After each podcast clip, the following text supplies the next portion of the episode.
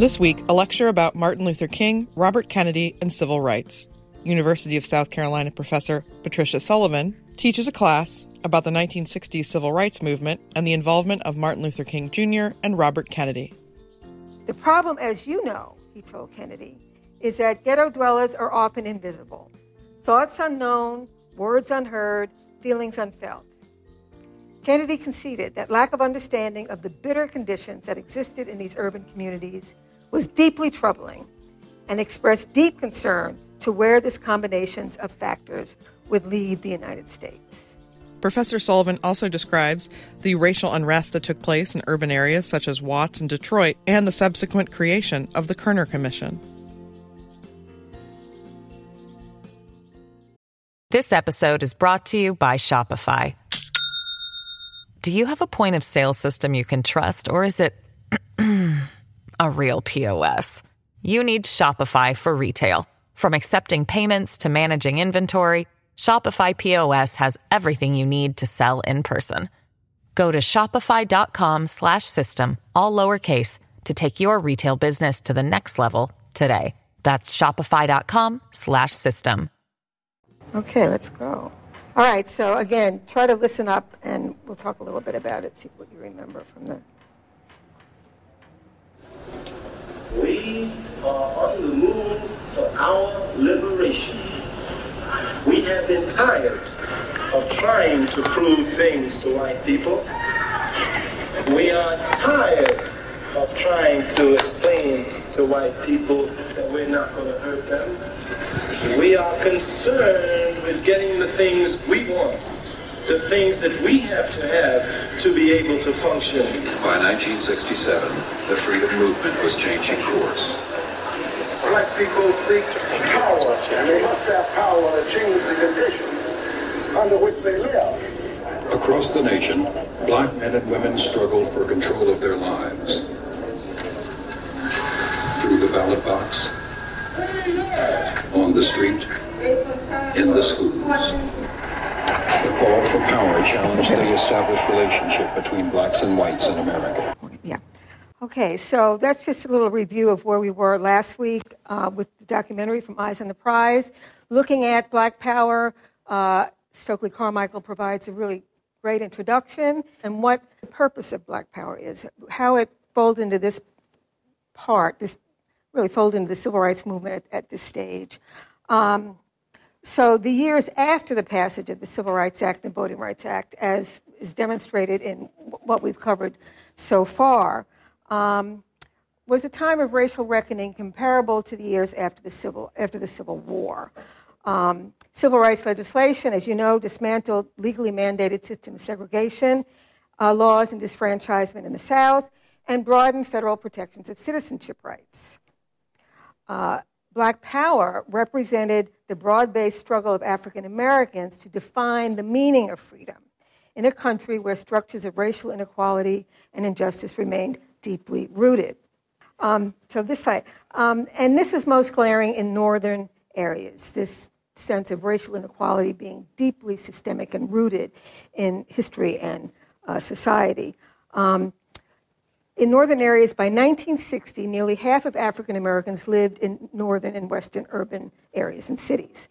As we've discussed in class, really across the term, the migration of black Americans from the South to cities in the North and West from World War I roughly up through the 1950s transformed America's racial landscape. While many left the South seeking freedom uh, and, uh, and freedom from the terror and repression of Jim Crow, they faced widespread discrimination, resulting in overcrowded, segregated neighborhoods with substandard housing, inferior schools, and limited job opportunities.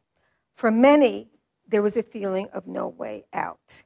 Um, now, in this slide, as you recall, you know, when we were doing the early 60s, we read an article by Gertrude Samuels, a freelance reporter who visited five cities uh, in 1963, in, in, the spring of 1963. Um, and described, as the title of her piece said, uh, a report on the forms the Negro Revolution is taking against discrimination, economic and social, in the North, and that this was even more crucial in the South at this stage. Um, and the two images one shows um, a parent and children protesting outside the school committee in Boston against segregated schools in 1963.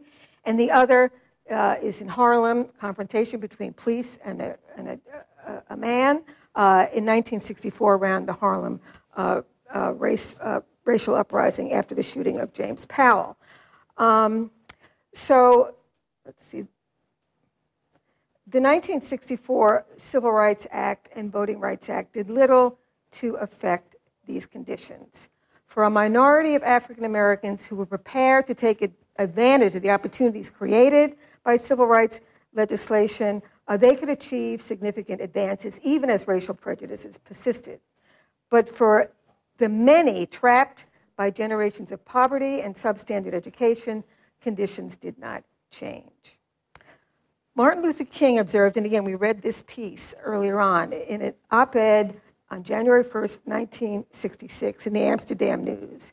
Uh, and you see it up here, the excerpt. With all the struggle and achievement, the seeds of freedom have grown only a bud, not yet a flower.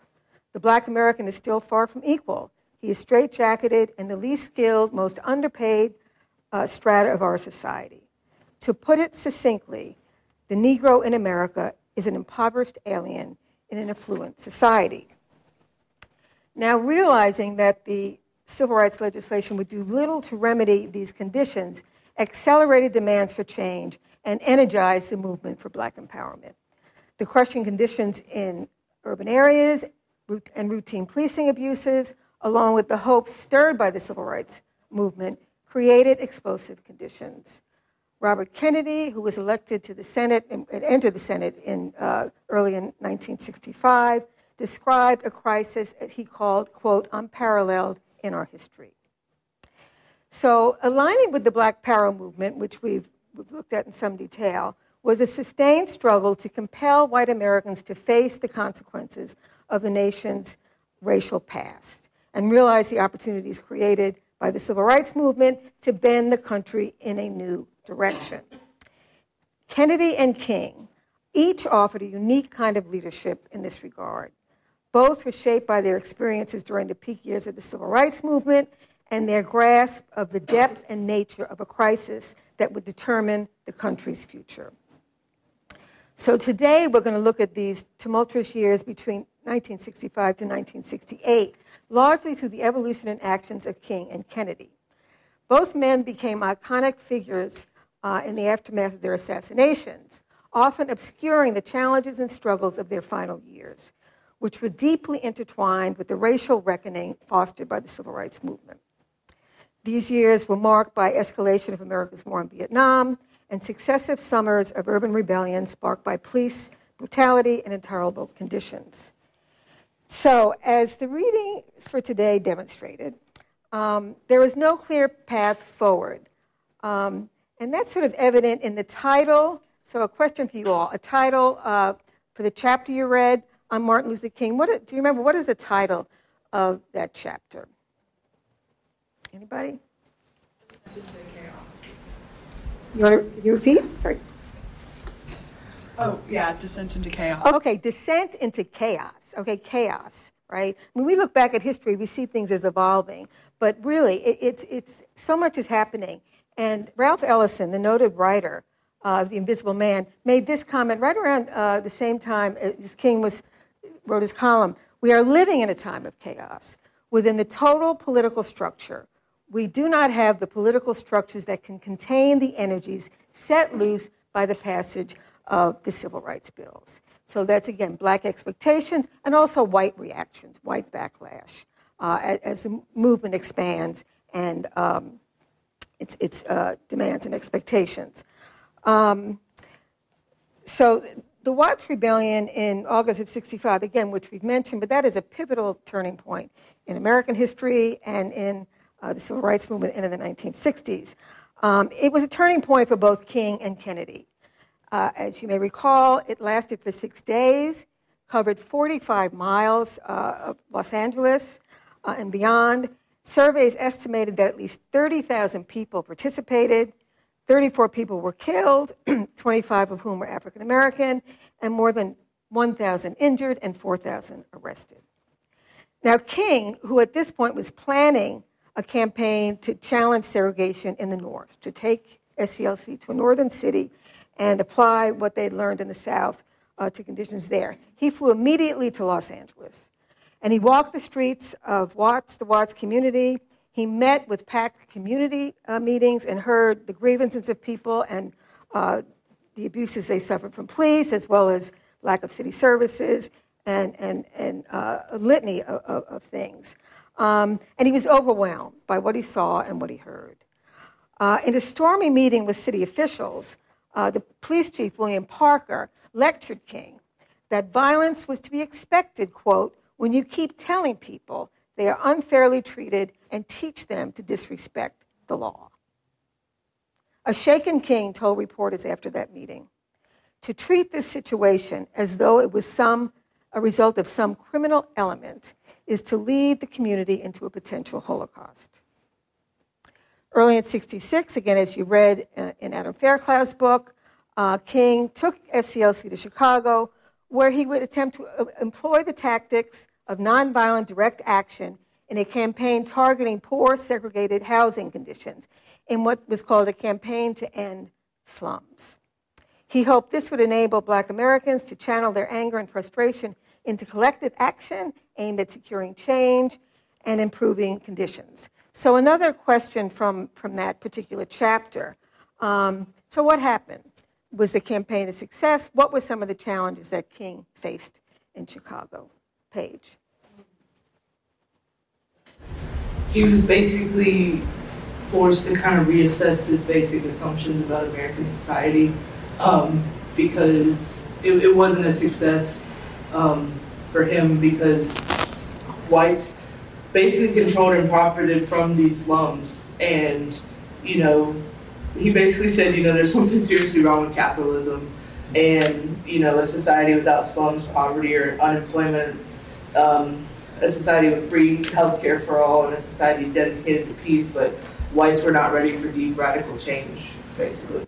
Okay, so just a general uh, opinion. Liberals in Chicago weren't supportive of his efforts, right? I mean, um, Mayor Daley was a much more wily customer than the people he had dealt with in the South. Uh, African Americans were pretty cynical about using these techniques when the challenges were so great. And he said he faced a kind of violence that he, he hadn't seen before. Yeah. Wasn't he trying to get Mayor Daley not reelected? Well, he thought maybe, you know, the pressure if Daley did not uh, come through. But of course, Mayor Daley was reelected and he had significant black support. You know, people are tied into political patronage. So, but, but as you said, Paige, he re- it made him confront, re- really reassess his understanding of race in America and, the, and this depth of the structures of racism in these cities and what it would take to actually create change at a time when the pressures were really high. Again, in the wake of Watts, in the sense of um, that these tensions would continue uh, to explode unless some change uh, was secured. So it was during this time, and in this image, actually, he's stoned during a march, um, and his aides are trying to protect him uh, during that, and here he is giving a talk in Chicago. So Chicago was a sobering experience. He, he was there you know, in through the summer, um, and during this time in June, as we discussed, he goes to Mississippi to join uh, Stokely Carmichael, Floyd McKissick, and other activists who pick up after uh, James Mer- Meredith was shot uh, with this march against fear through Mississippi. Um, and I think it's just good to remember uh, the kind of relationship King developed with Stokely Carmichael uh, and Cleve Sellers, who told us that, about that when he came to class on Thursday during this march, how, how relaxed King was, how, how just glad he was to be going through Mississippi, being greeted by you know, African Americans in these rural communities. And, um, and even though this was the, the march where, because of police harassment and being evicted from the school where they set up their camp overnight, and all kinds of um, problems with the police. Uh, Carmichael had been arrested uh, for several hours, and he came out of that, went to a major rally in Greenwood, and issued a call for Black Power. Um, and, you know, that is, well, we've talked about that, but it, it's, um, you know, it represented an approach that had SNCC had been using, you know, black empowerment, for a number of years, but it's really captured the attention of the nation and, and got a real reaction. And what was King's view of? I mean, do you recall from that account King's response to Black Power? Anybody? Claire. Um, are you talking about the account they talked about in the Cleveland Sellers book? Like, Either Cleveland Sellers book or Stokely Carmichael's book. I, rem- I remember in that book, um, Sellers mentioned that he was talking to King and like presenting these ideas, and King was basically saying how like it might work. He kept emphasizing that like it could be an option, but it's not necessarily like. Okay. Yeah, I mean, he, you know, he was open to it, right? And I think, yes, yeah. Hey, Haley. In the Stokely Carmichael account, I remember that uh, he had a quote from King that said, like, people who have power don't speak of their power. So he just was saying that, like, the movement should speak for itself. They don't have to call it power. Okay. Okay. But really good points. And so, you know, it's just a question of tactics, right? And, and, and also, King felt that the reaction of white liberals to that and to the press, and he was correct. I mean, people reacted in a way that that means what? That's kind of racism, that means separatism, and all these alarming things. Whereas you saw what Carmichael said at the beginning of that clip, what it meant. It was about organizing the community, black empowerment, and even King. You know, so King, after that march, he would constantly reporters would ask him what he thought about Black Power. He never dismissed it. Right? He changed the conversation, and um, at one point, uh, he said, "I'm going to get this quote correct." Um, oh, let's see. Yes, he said.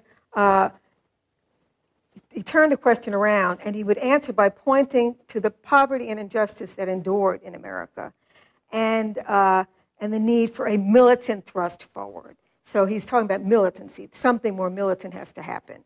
And, you know, what you call it to him, again, that could be a distraction. And the press really harped on that. And of course, that was a story about the March Against Fear, which one is about much more than that voter registration, the harassment they experienced, and again, the kind of camaraderie between uh, the various representatives of the movement.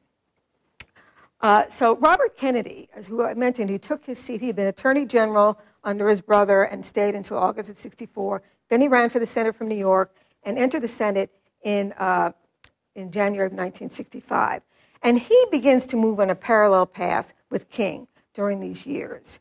Uh, now, as t- Attorney General in JFK's administration, he was shocked to witness the depths of the poverty and racial segregation in urban areas outside of the South. And he was influenced by James Baldwin's essay in The New Yorker in November of 1962 that ended up providing the basis for the Fire Next Time. Kennedy spoke in this very room in the spring of 1963 when he came to South Carolina. And focusing, talking to Southerners, white Southerners, focusing on the consequences of racial discrimination, he emphasized the North as well as the South, right? USC wasn't desegregated yet. So he's telling people, we've got to move, you know, these things have to happen, voting rights, but that this problem is not just Southern, it's national. And then he said, time is running out fast for this country.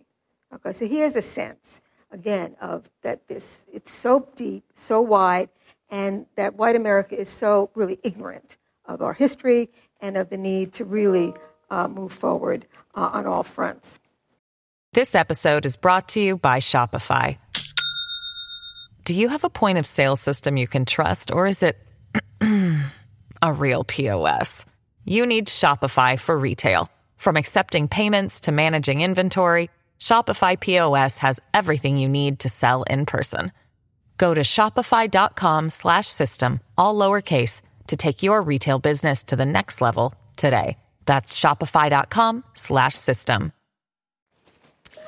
Now, in the aftermath of Watts, Kennedy pushed back on the call for law and order, which was the dominant response across the political spectrum, from Democrats to Republicans. He said, There is no point in telling Negroes to obey the law. To many Negroes, the law is the enemy. In Harlem, Bedford Stuyvesant, it has almost always been used against him. And he would elaborate on this point in speeches before white groups, noting that he was not only talking about the police. He said the law did not protect African Americans, from unscrupulous landlords, um, substandard living conditions, and merchants who cheated black customers. Quote, we have a long way to go before the law means the same thing to a black man as it does to us. Kennedy went to Watts with his aide, Peter Edelman, just the two of them. They were in LA. He said to Peter, Let's go to Watts. They jumped into a taxi and they rode to the center of Watts and walked around. Saw. Peter said it was like seeing a burned out area, a war torn area in your own country. I mean, just the wreckage was throughout. Uh, and they talked to people and asked them about their lives and what. And the, the, really, the, every almost everyone talked about no jobs, low paying jobs. You know that that that condition persisted. No changes after after Watts. Um, he began supporting a group that was founded in the aftermath of, of the rebellion, the Watts, Watts, Watts Writers Workshop, um, which was created for young residents of Watts and became a major part of the Black Arts movement. Kennedy supported, sent money, visited with them, and even campaigned there when he was running for president in 68. So he's connecting with these forces that are helping to build up these communities and supporting young, young black people. Now, when he was queried about black power, get my thing, um, he, uh, in the wake of the Mer- Meredith March, he said, well, you, you can interpret black power in many ways.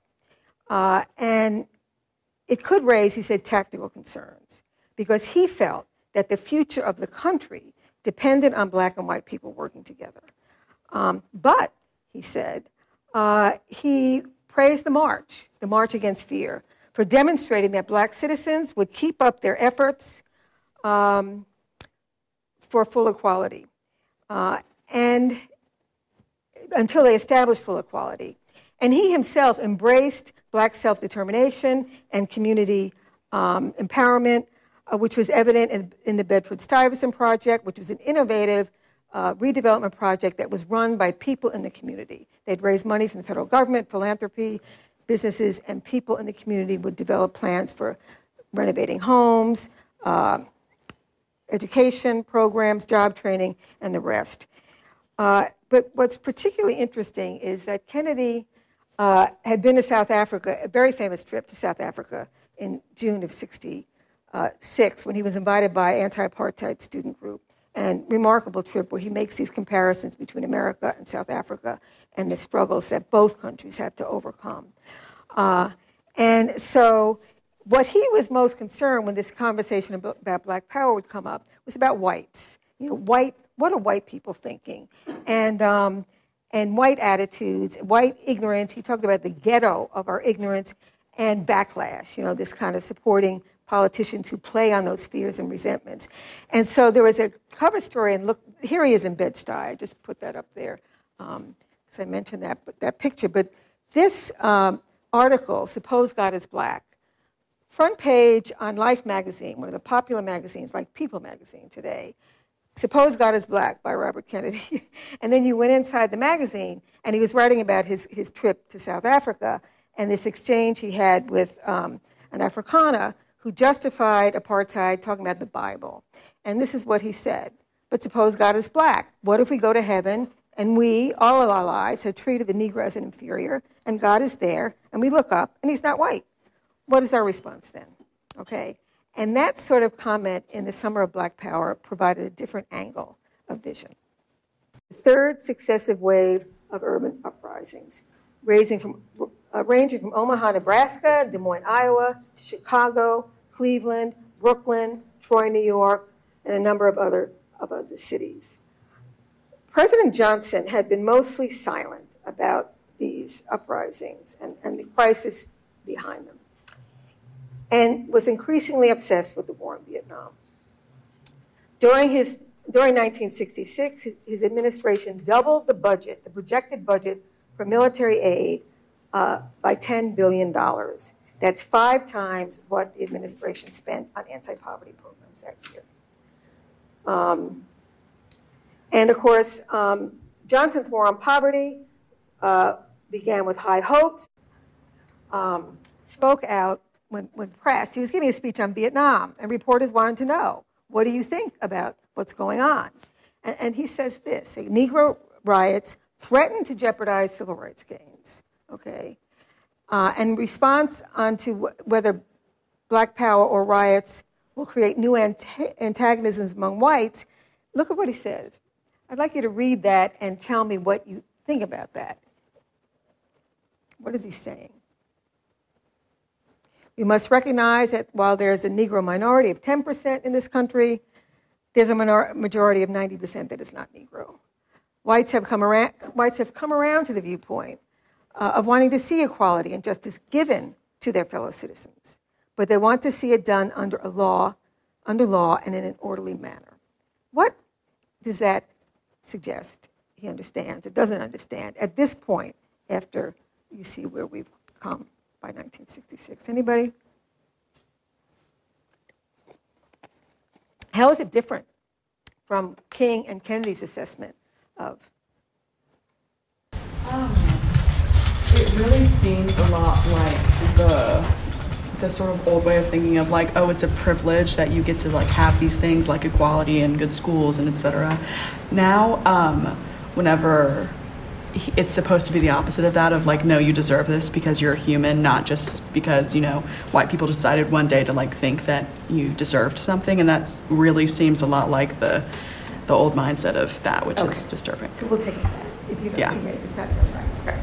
Okay. He's also directly contrasting what uh, Kennedy said about how he, we need to move away from law and order as a solution. And he's saying this is exactly what we need law without violence and totally undermining the entire civil rights movement. Okay. Okay. Anybody else? Zach? he, he's showing that he doesn't understand American poverty in, in that he's articulating this vision of, of legal integration and legal equality and saying that we've done it, you have rights, let's stop. We're done. You know, he, he's, he's ending the war. He's declaring, you know, that it's over. So he's, he's illuminating his, un, his lack of understanding, be, being that he'd never been to these communities, um, of poverty, and that he's articulating a vision of, of you know, a, a stratified legislative, you know, uh, victory over oppression. Okay. Is this surprising? I mean, Johnson signed the Civil Rights legislation, the Voting Rights Act, but again, he saw that. At, yes, Rachel.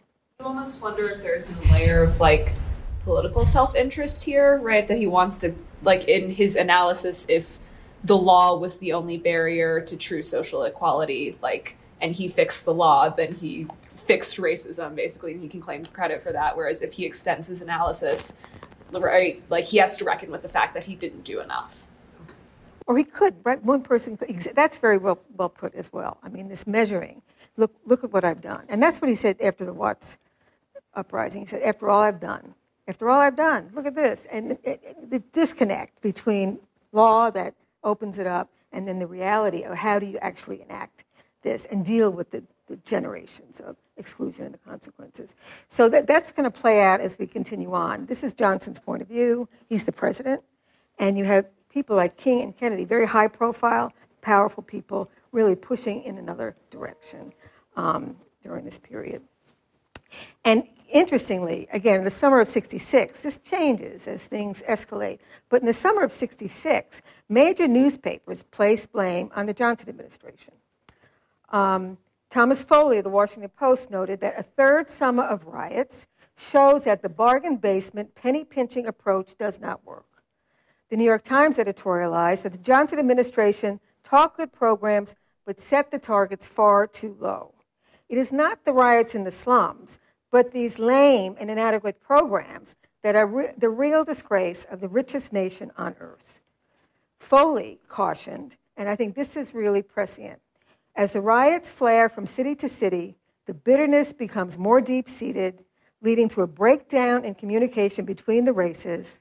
Then political action becomes impossible. So, that notion, Ellison, how do we build the political structures, right? And it's part of recognizing this, not pushing it away. Um, later that summer, 66, and 66 is really a, a rich year uh, where things are pretty fluid and there seems like there's some possibility. Um, the Senate Government Operations Committee held a remarkable series of highly publicized hearings on the crisis in American cities. Kennedy, Robert Kennedy, sat on the committee and worked very closely with the chairman, Abe Ribicoff of Connecticut, uh, in organizing uh, the, the testimonies. Close to 100 witnesses testified over a six week long period. The New York Times compared it to a six week long seminar. Witnesses included civil rights leaders, city planners, labor leaders, housing experts, foundation officials, police officers, mayors, clergy, government officials, and others. Uh, the hearings covered a wide range of subjects, but Kennedy and Ribicoff identified the most immediate and pressing problem as the conditions of life for, for the majority of black Americans living in urban areas. Kennedy led off, as a senator from New York, he came down from the Senate and sat in the witness chair, and he was the first one to testify. Uh, just give you a few highlights. It, he really laid everything out. Um, he talked about uh, the root causes of the urban crisis, starting with federal policies around highway construction and housing, and the entrenched system of segregation and discrimination that had, um, uh, that had grown up over generations, and the consequences endemic poverty and rampant unemployment. And these are some of the things he pointed out. One third to a half of ghetto residents uh, live in poverty, that was left off. 43% of housing was substandard. Education was segregated, unequal, and inadequate, with a high school dropout rate as high as 70%, and infant mortality two times the national average. And this is you know, his vision. We need, uh, he insisted that we needed more than poverty programs, housing programs, and employment programs, though we needed all of them. We will need an outpouring of imagination, ingenuity, discipline, and hard work. And again, community action, black empowerment. As, and he insisted communities must play a central role in developing and implementing programs. People acting on matters of mutual concern with the power and resources to affect the conditions of their own lives. Um, so uh, during the course of the hearings, um, he, um, they, they would have mayors testify. They had Sam Yorty from LA, who was just unrepentant. and they had the mayor of Cleveland, where there had been a major uprising that summer.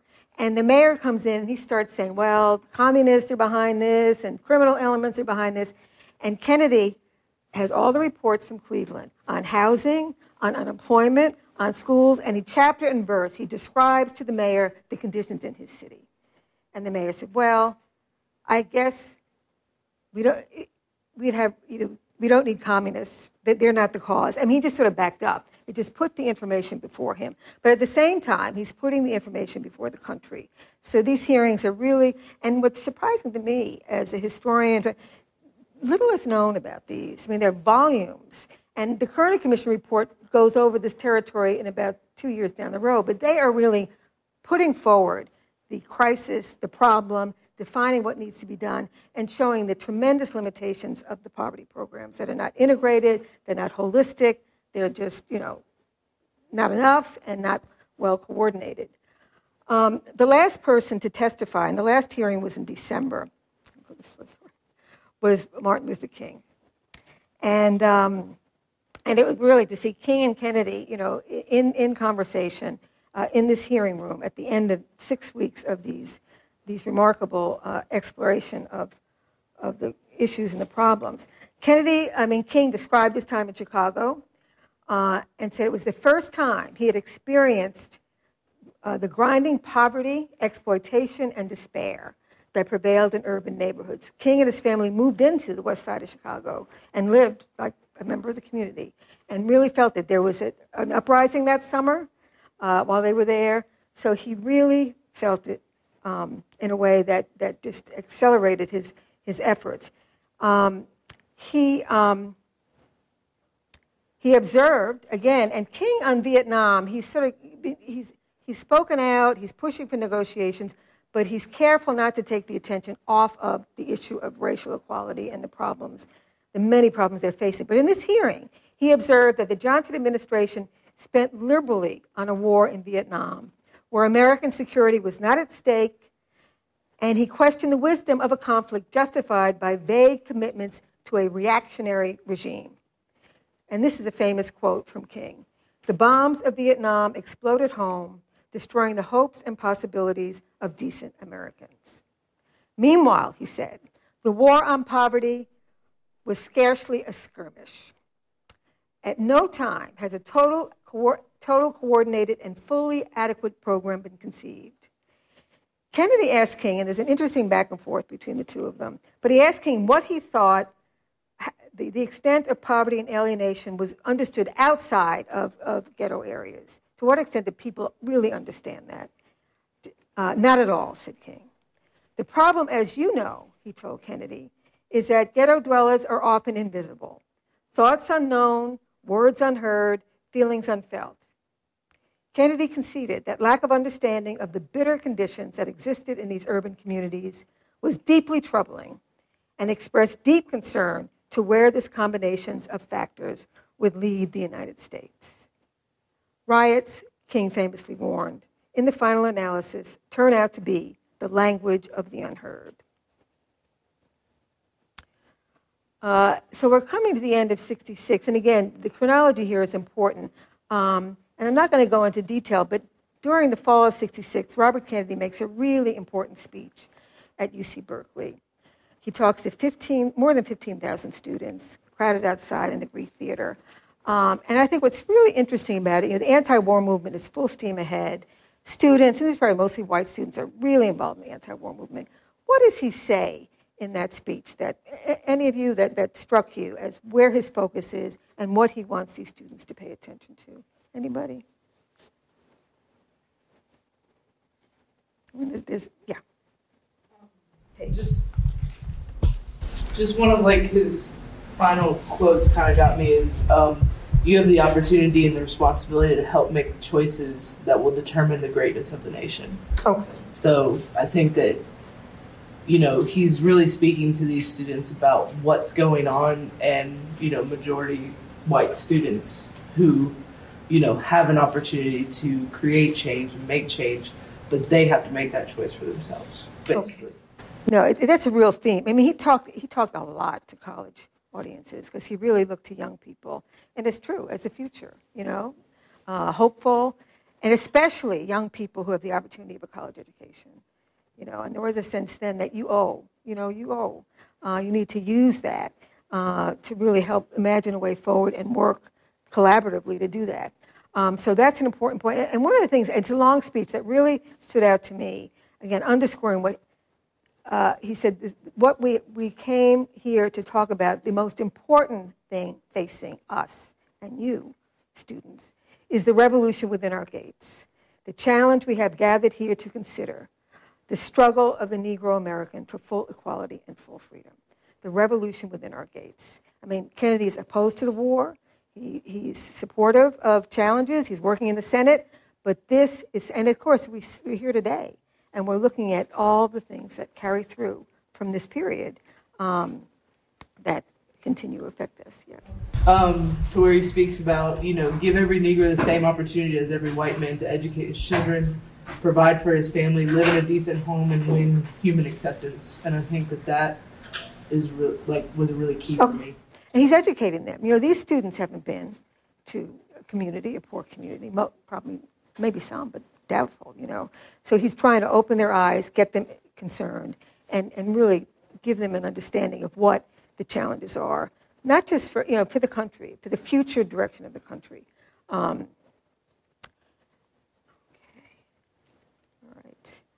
Um, now, by 67, so we're, shifting into 67. It's, things really, I mean, chaos is a word. I mean, things feel like they're coming apart. The war, Lyndon Johnson has close to 400,000 ground troops in Vietnam. The anti war movement is growing exponentially and broadening out. Again, so the majority of Americans still support the war, right? This country's at war, but there's a very active, vocal, and growing anti war movement. Um, and racial disturbance that summer would break out in more than 150 cities. Um, the nation really seemed to be coming apart at the seams. Now, King, as I mentioned, had voiced concerns about Vietnam. Uh, as soon as the bombing began, Lyndon, Lyndon Johnson Americanized the war, and he sent ground troops and began a bombing campaign uh, that really pulled us into the war uh, fully. Um, and so King uh, called for negotiations, but again, he was hesitant because, again, speaking out against the war, you know, it, it, just distracts from the issue, the main issue you're concerned about.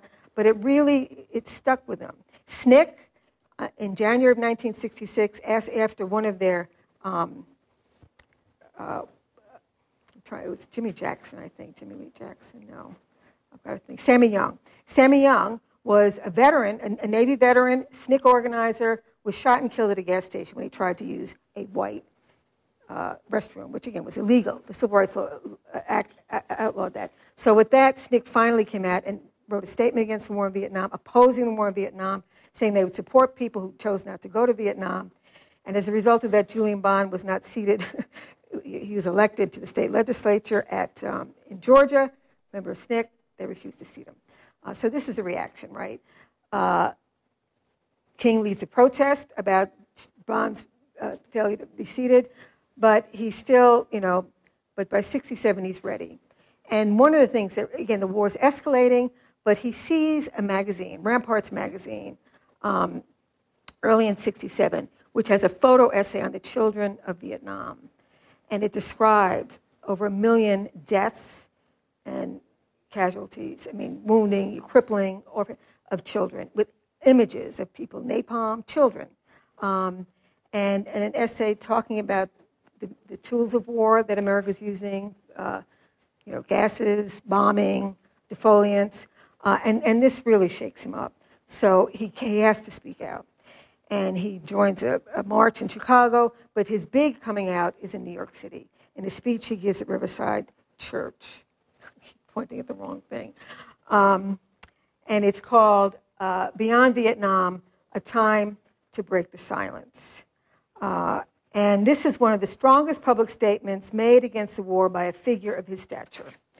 He spoke for nearly an hour, and I urge you to read this speech. It's really a powerful, well thought out analysis of the war and its impact on America and on, of course, Vietnam. Uh, he talked about his own evolution from seeing the war as an enemy of the poor by you know, taking all the resources to a pointed assessment of, the war's horrific impact um, on all parts of Vietnam. King concluded that he could not raise his voice against the violence of the oppressed in the ghettos without having first spoken clearly about the greatest purveyor of violence in the world today, my own government. Um, it was America's initiative to take uh, responsibility to take the initiative to end the war, and he urges the Johnson administration to begin with the cessation of all bombing uh, to open the way to negotiation. The speech um, was a powerful appeal uh, to end the war, but also to face the deeper malady within the American spirit, spirit seen in the glaring inequities and injustices in a society that continued to spend more money on military defense than on uh, social uplift. The reaction was predictable. Life magazine described it as a demagogic slander that could have been written by Radio Hanoi, the communist government. Um, the Washington Post said King had diminished his usefulness to his cause, his country, and his people. You know, they compartmentalized. This is your civil rights. This is something. King, it's holistic, right? It's impacting the country, and what's happening in Vietnam is the shame of America. Uh, and at this point, uh, uh, so King was not deterred. He felt he knew, he suspected there'd be this kind of reaction, but he felt someone of influence had to say that America was wrong. I have become so disgusted, he said, in the way the American people are being brainwashed by this administration. Now, I think to speed up because we're, um, but I, people are moving around different ways. Robert Kennedy, poverty is in his sights, and he's on a committee uh, chaired by Joe Clark of um, uh, Pennsylvania, where they're really doing a deep dive into poverty, uh, having hearings and starting to go into the field and just see, uh, get, get on the ground, see what's going on, uh, and find out uh, what people need. And, uh, and this is Marian Wright. Marian Wright had been a leader of the sit in movement at Spelman, and she was now, um, had gone to law school and went back to Mississippi, where they only had three black lawyers. So she became the fourth, the first black woman admitted to the bar in Mississippi, and she testifies uh, before. Um, Clark's committee and says that conditions were worse in Mississippi than they were three years ago when the war on poverty began. And it's a, it's a result of a combination of things the mechanization of cotton, uh, landowners pushing blacks off the land, uh, you know, making it difficult for them to get access to food stamps, and, and all the rest. but it's, uh, it's a crisis. So they decide to go to um, Mississippi and see for themselves. And they have hearings in Jackson.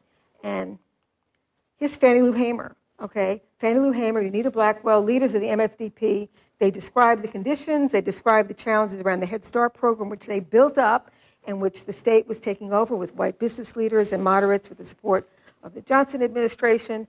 Um, so after hearing this, uh, he decides, I want to go see. So he goes with Marian Wright and Amzie Moore, who you remember uh, was Bob Moses' immediate contact in Mississippi, and he just goes and sees. And he's just, just flabbergasted by the poverty, just destroyed by what he sees. Here they are in a shack, windowless shacks, uh, children with bloated stomachs from malnutrition and sores. Um, and uh, he um, was just shocked. And he goes back to Washington uh, more determined to just shake the Johnson administration, goes to the Secretary of Agriculture, says, you need to get um, food down there, you know, food commodities, and, and stop charging people for food stamps. If they have no money, they can't spend $8 to get food stamps for their family. And the guy didn't believe him, so he said, okay, send your aides down. The aides go down. Oh, it's right. It's true. It's terrible. So he squeezes some money out of agriculture department. Um, but uh, and, and they continue to, to go around. And he develops a close relationship with Marian Wright, who ends up marrying his aide, Peter Edelman. Uh, so, 67. That's April with King, this. But the summer of 67, which is known as a summer of love for the counterculture, is a long, hot summer in America's cities. And um, the Harvest of American Racism, which was a report based on research of 23 of the affected cities that had uprisings uh, that summer, uh, concluded that the most salient feature of the disorders was a form of generalized rebellion on the part of certain sections of the Negro community against white control of black areas. Um, in Newark, uh, the, the, worst were in Newark and in uh, Detroit. Um, in Newark, there were five days of street battles, which approached the scale of Watts. Uh, many died in the volley of police gunfire. Uh, six people were killed when police fired indiscriminately into the crowds, uh, including a 74 year old man who was walking to get his car and a mother who came out to find her children. So it's chaos, right? Chaos. And really, police um, just. Uh, at the end, 26 people were dead, mostly African American, um, and more than 700 injured. Less than a week later was Detroit. And we'll look at that. Uh, exploded into what was called the largest urban disturbance of the 20th century. Uh, but as a contrast to Newark in terms of city leadership and political representation, Detroit had two African American congressmen. They had a significantly uh, black middle class, but again, they still had people in poverty, and the police, they had a very progressive mayor, but he could not rein the police in. Uh, and what sparked this was there was an after hours bar where they were celebrating the return of two veterans from the Vietnam War. And the police raided that, uh, arrested a bunch of people. Uh, that's got things going, and it just escalated um, and went on for four days. Um, and uh, the police, uh, first, uh, it, it, it, grew beyond the control of the police. Governor Romney sent in 8,000 National Guards. guards. Um, and in one of the cases, the National Guard met a flash from a window with a, with a gunshot, and they shot a four year old girl. The flash was somebody lighting a cigarette. So, I mean, this is, yeah, this is, is playing out. Um, at the president's request, uh, the, uh, at, at, the governor's request, the president sent in the 89th and 101st Airborne Division, along with tanks, machine guns, and helicopters. Many of the troops had recently returned from Vietnam. And when one of the soldiers was asked about his mood heading to Detroit, he said, Well, they say war is war. Um, and at the end, 43 people were left dead, 33, 33 of whom were African American, more than 2,000 injured, and 5,000 arrests. And investigations afterward revealed that some officers and National Guards acted out of a desire for vengeance. Police would take off their badges, the name badges, so they couldn't be identified. Um, there was sniper fire from the Algiers motel.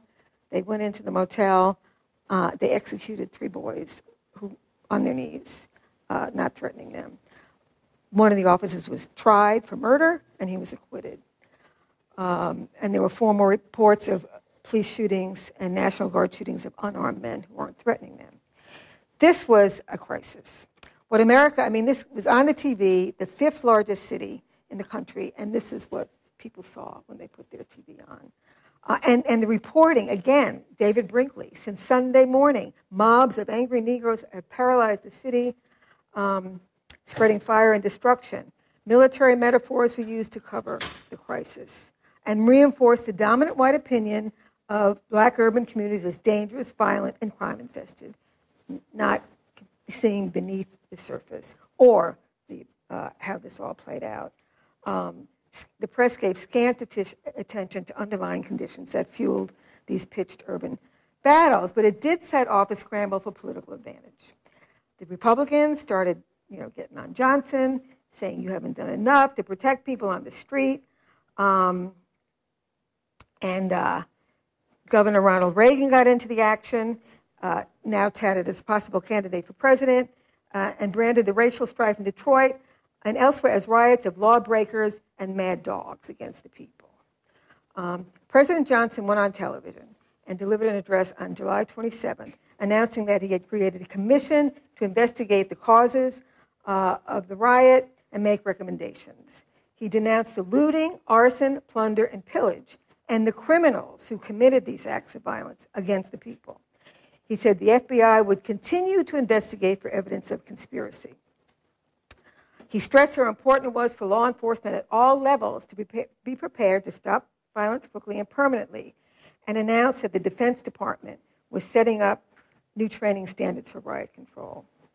And then he acknowledged, as if just giving lip service, to the fact that to attack the conditions that breed despair and violence, um, that he, he was committed to that, and he praised his administration for doing the greatest government effort ever in all of American history to meet these ancient wrongs. He's starting to sound like a president we know. Pat himself on the back, you know. And, and again, no mention of expanding the war on poverty, really action to begin to deal with those conditions that he acknowledged were at the root of these problems. Um, so, okay. Um, and then he said, let us pray at the end, in closing. Let us work for better jobs and better housing and better education that so many millions of our fellow Americans need tonight. Robert Kennedy was watching this speech, and he exclaimed with evident exasperation, That's it? He's done. He's not going to do anything for the cities. Um, Frank Mankiewicz, who was with Kennedy that night, said, Well, what would you do if you were president? He said he would persuade the major TV networks, three of them, to cooperate in producing a documentary, again, showing people, depicting life in a poor black urban community. Let them show the sound, the feel, the hopelessness, what it's like to think you'll never get out. Show a black teenager told by a radio jingle to stay in school, looking at his older brother who stayed in school and is out of a job. Put a candid camera in a ghetto school and watch what a rotten system of education it really is. Film a mother staying up at night to protect her baby from rats. Then I'd ask people to watch and experience what it means to live in the most affluent society in history without hope.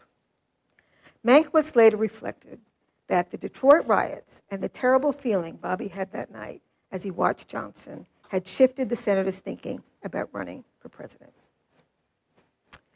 Kennedy described this racial turmoil as the gravest crisis in domestic affairs since the Civil War.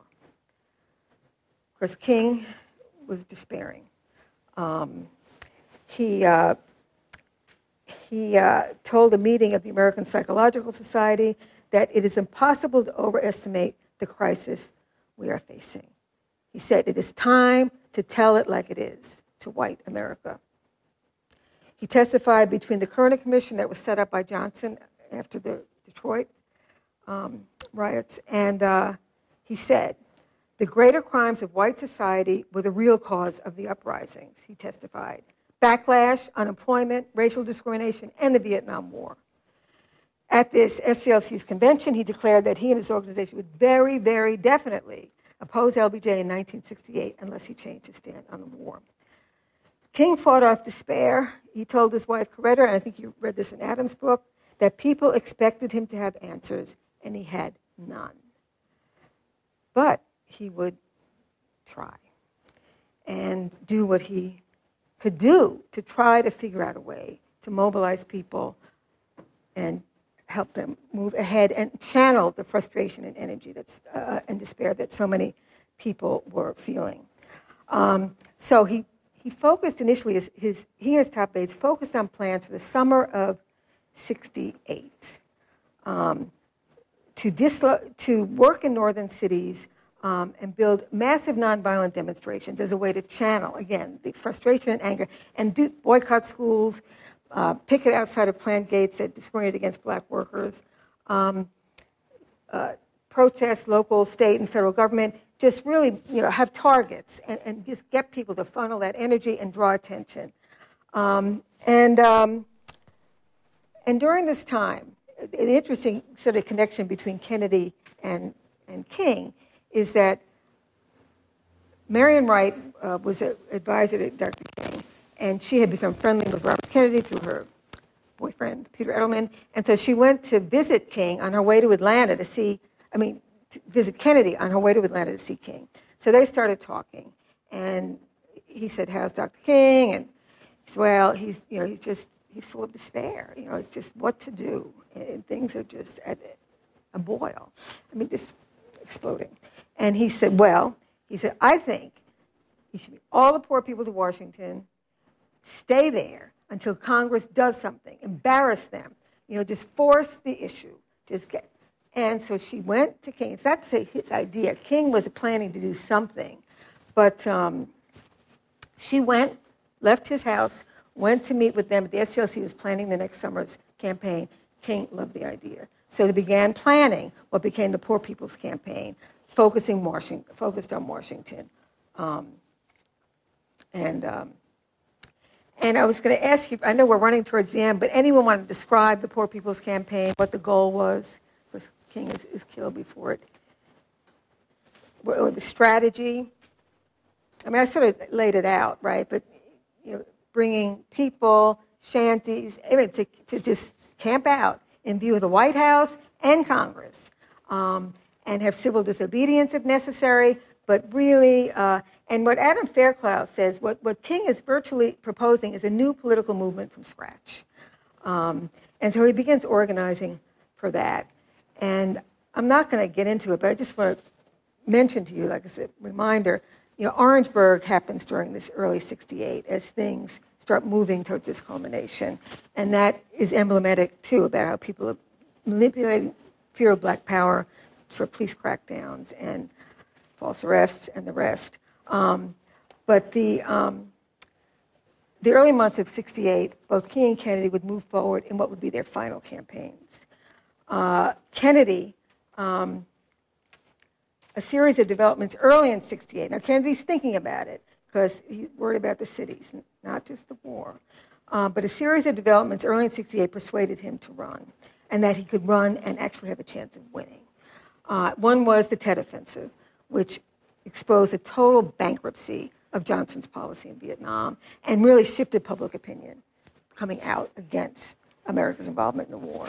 Um, and, and, that doesn't mean you're anti, but you know, the way it was against the policy.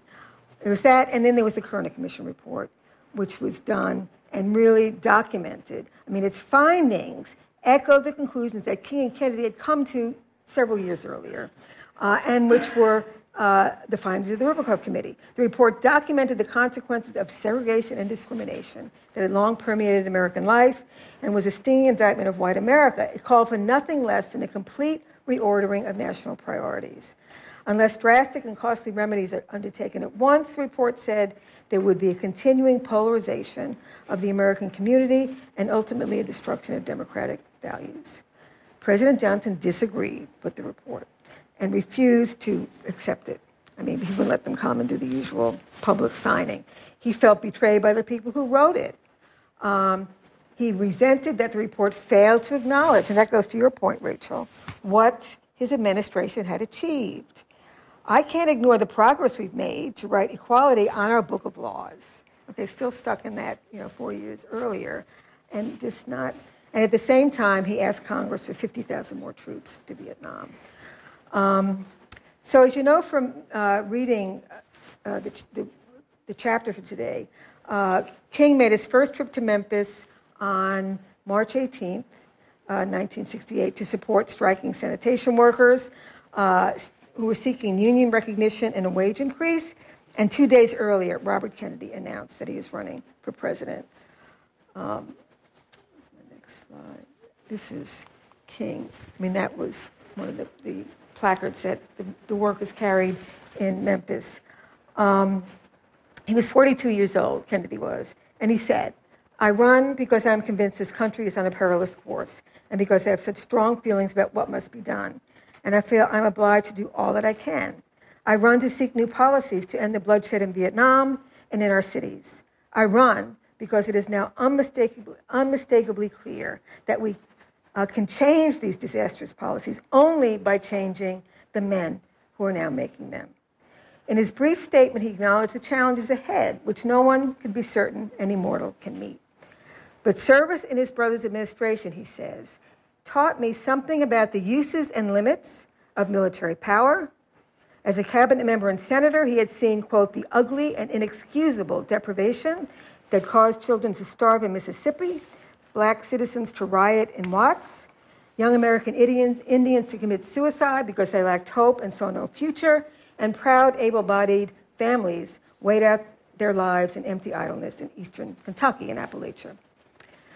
While he did not discount the dangers and difficulties of challenging an incumbent president, he observed, These are not ordinary times, and this is no ordinary election. Two weeks later, Martin Luther King would deliver what turned out to be his final speech in Memphis. He had traveled a long distance from the 27 year old minister um, who he met in Clark Johnson's brilliant uh, docudrama on boycott. You think about that. Um, so, quickly, what struck, anything struck you about the tone um, or vision of that speech and maybe connections with the earlier king or, or growth? Anybody? We just got a little more sort of dismantling or sort of challenging aspects of capitalism is really the underbelly to his tone, right? And the strengthening and supporting of black institutions.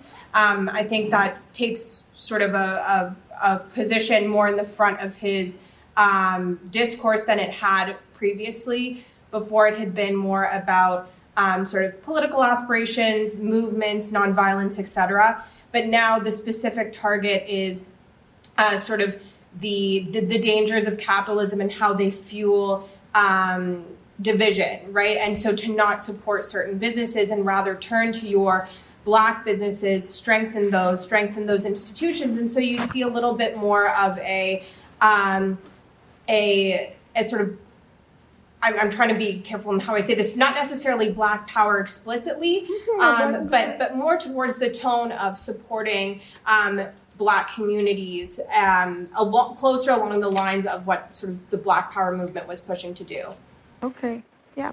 Good.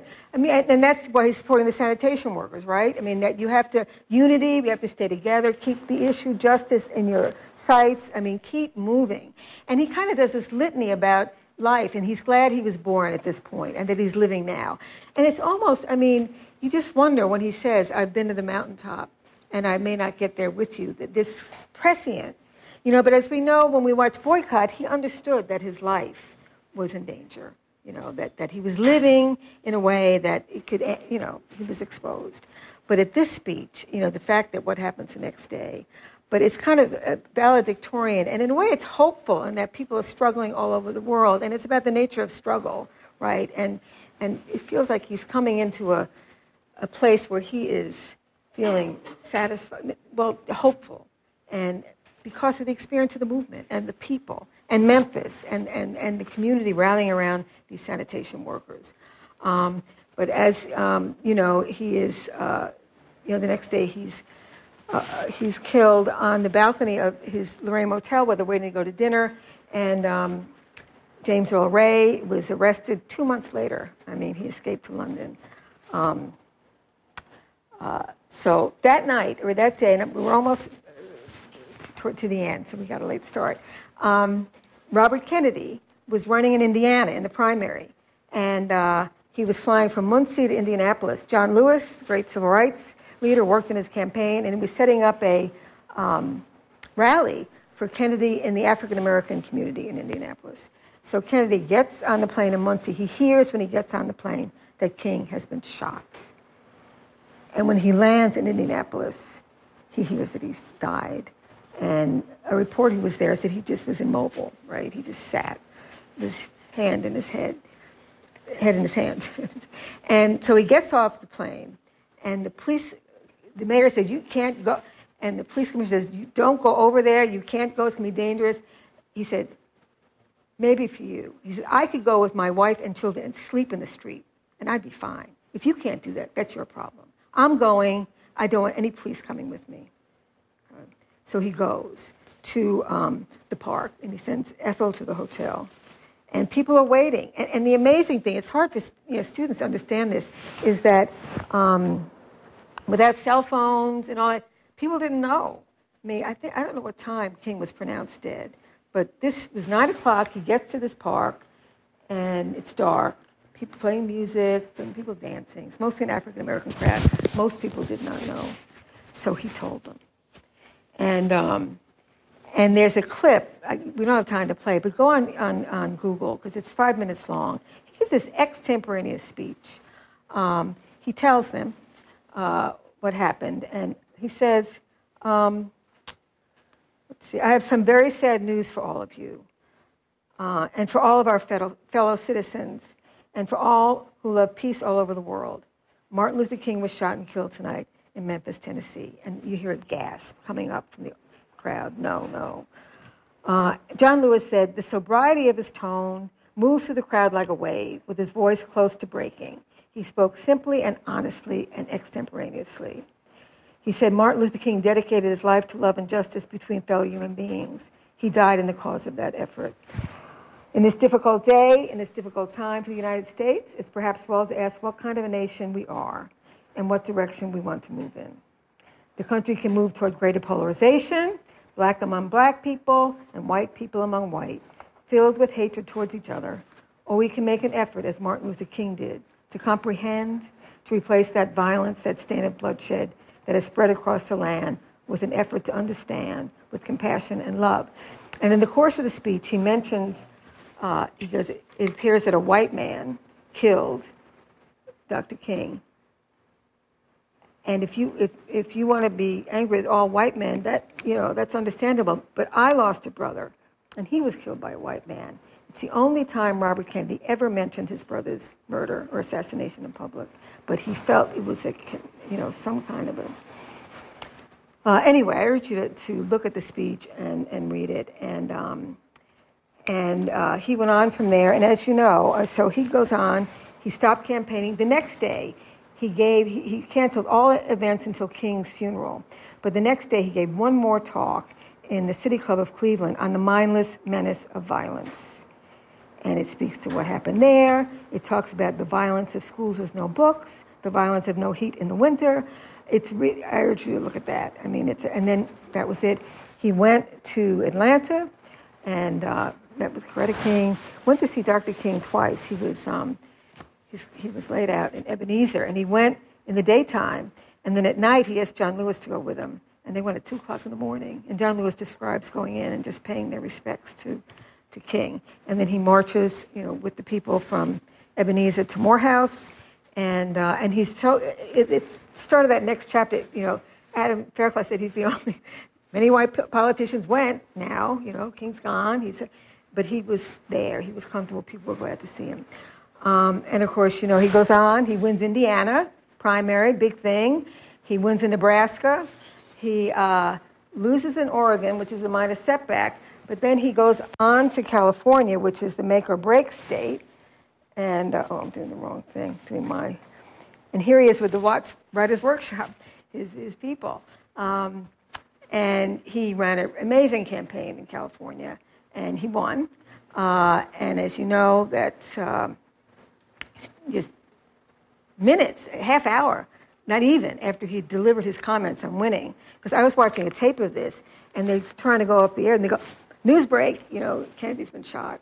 Um, he was shot, and then he died the next, the next day. Um, and, you know, the two of those, uh, and, you know, people say, would he have won? Um, he, he had a very good chance of being nominated. Lyndon Johnson had dropped out at the end of March and his opponent would have been Hubert Humphrey. Gene McCarthy was weakened by this point, and uh, but uh, but that was not to be.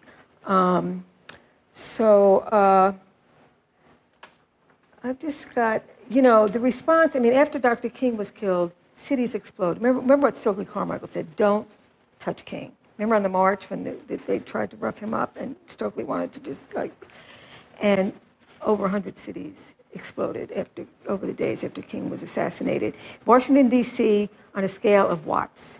And it's the first time you had military, federal troops in the Capitol protecting the Capitol. So it was just that. Kennedy, um, he is carried back from New York to Washington on a train uh, to be buried next to his brother. And just spontaneously, people lined the tracks. And you had over, close to 2 million people lining the tracks all the way down from New York to Washington. So very powerful departures um, and, and, and acknowledgement, because what's important about them, they're, they're, they're people who understood and saw and acted, but how they connected to people in the country at this moment, and really were providing a way with Kennedy's campaign, a new kind of politics that would begin to, to address these issues. And Dr. King, um, was really getting poverty. And of course, the poverty campaign bridged racial lines. It really was getting at ways that people could come together and press the country, as Ali said, to be, you know, that, that it's broken. As he said, in this, we have to change the whole architecture of America. We have to really rebuild America. Um, so we don't want to end on a, on a down note because I think, well, one thing to say is that, you know, what happens? The war on crime, which Johnson had started, he emphasized policing and militarization of the police, resources, resources on that, and not, so, you know, not but that. And Nixon is elected, and Nixon amplifies that. He starts the war on drugs. Uh, he incentivizes prison building. Um, it, it really, and so this thing takes off. And you see, people talk about, you know, the rise in incarceration. You just trace it from the Johnson years. It starts, and it goes straight through all these administrations of appealing to the fears of people and ignoring the conditions that people are living in.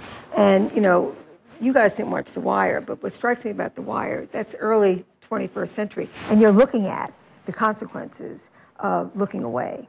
Um, but I think, well, maybe I should ask you while we're wrapping up, um, you know, looking beyond uh, this tra- the tragedy. So that's what we get. We end with that, and it's tragedy. They're they're gone, but really how they lived, and how they moved through this period in history. Which, like this, you know, what did Kennedy say? You know, we are living in a time of chaos. We have two choices: we can face it and work to change things, or we can turn away and let it fester, and things can get carry on. So, any thoughts about? Um, you know what the takeaway is from the history of these not just these two individuals, but this period and how these two individuals, individuals in particular move through it. What's yeah, Haley. Kind of like the main thing is even though there were moments of despair and kind of like feeling like there was no moving forward, they continued to move forward and think of other solutions and continue to meet with people. And they made that change or made ways for the change. Okay. Okay. Yeah, that's right. And, and you know, the fact of living a life a certain way, right? And knowing that it's, you know, there's no, do something. I mean, Kennedy had that a ripple of hope, just and it spreads out. You don't know where it's going, but you you participate and and you use your your privilege of education, of you know being able to move through and, and sort of see things and um, in, other ways, and and you know organizing. I mean, this notion of community empowerment. I mean, what uh, so all these lessons are rich in the 60s. And I, I think with these two, they've been put on a, they're iconic. Oh, the last image is of this in the park. And um, let's see. Is that it? The park in, is that stuck? Oh, I'm, I'm doing the wrong one. I'm doing my that. That's in the park where where uh, Robert Kennedy spoke in Indianapolis, and it's called the Peace Park, and it's you know bronze figures of King and Kennedy uh, stretching stretching out towards each other. But uh, let me read one last quote from Bayard Rustin, uh, who um, what he said about both of these, and I guess people in the moment said, "This is it." You know, I mean, uh, James Baldwin said, uh, we, would have had a different world if for not if not for so many assassinations. I mean, the tremendous loss of individuals and of their capacity. I mean, what they represented and how they were involved in shaping the society at a really pivotal moment. And Bayard Rustin said about them, both were fully aware of the risks they ran and the penalties they faced for trying to work against the current American moral grain. Yet they accepted the risk and paid the ultimate price for trying to make a difference in their times and for striving to show mankind that it can be better than it is. So we'll leave it at that and we'll have a good weekend. We'll see you next week.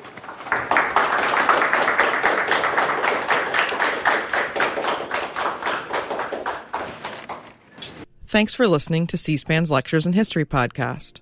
If you'd like to hear more about the 1960s civil rights movement, we suggest checking out Presidential Recordings. Season 1 includes private phone calls between President Lyndon Johnson, Martin Luther King, Robert Kennedy, and others. Season 2, which will be available July 1st, includes the calls of President Richard Nixon. Find it and follow wherever you get your podcasts.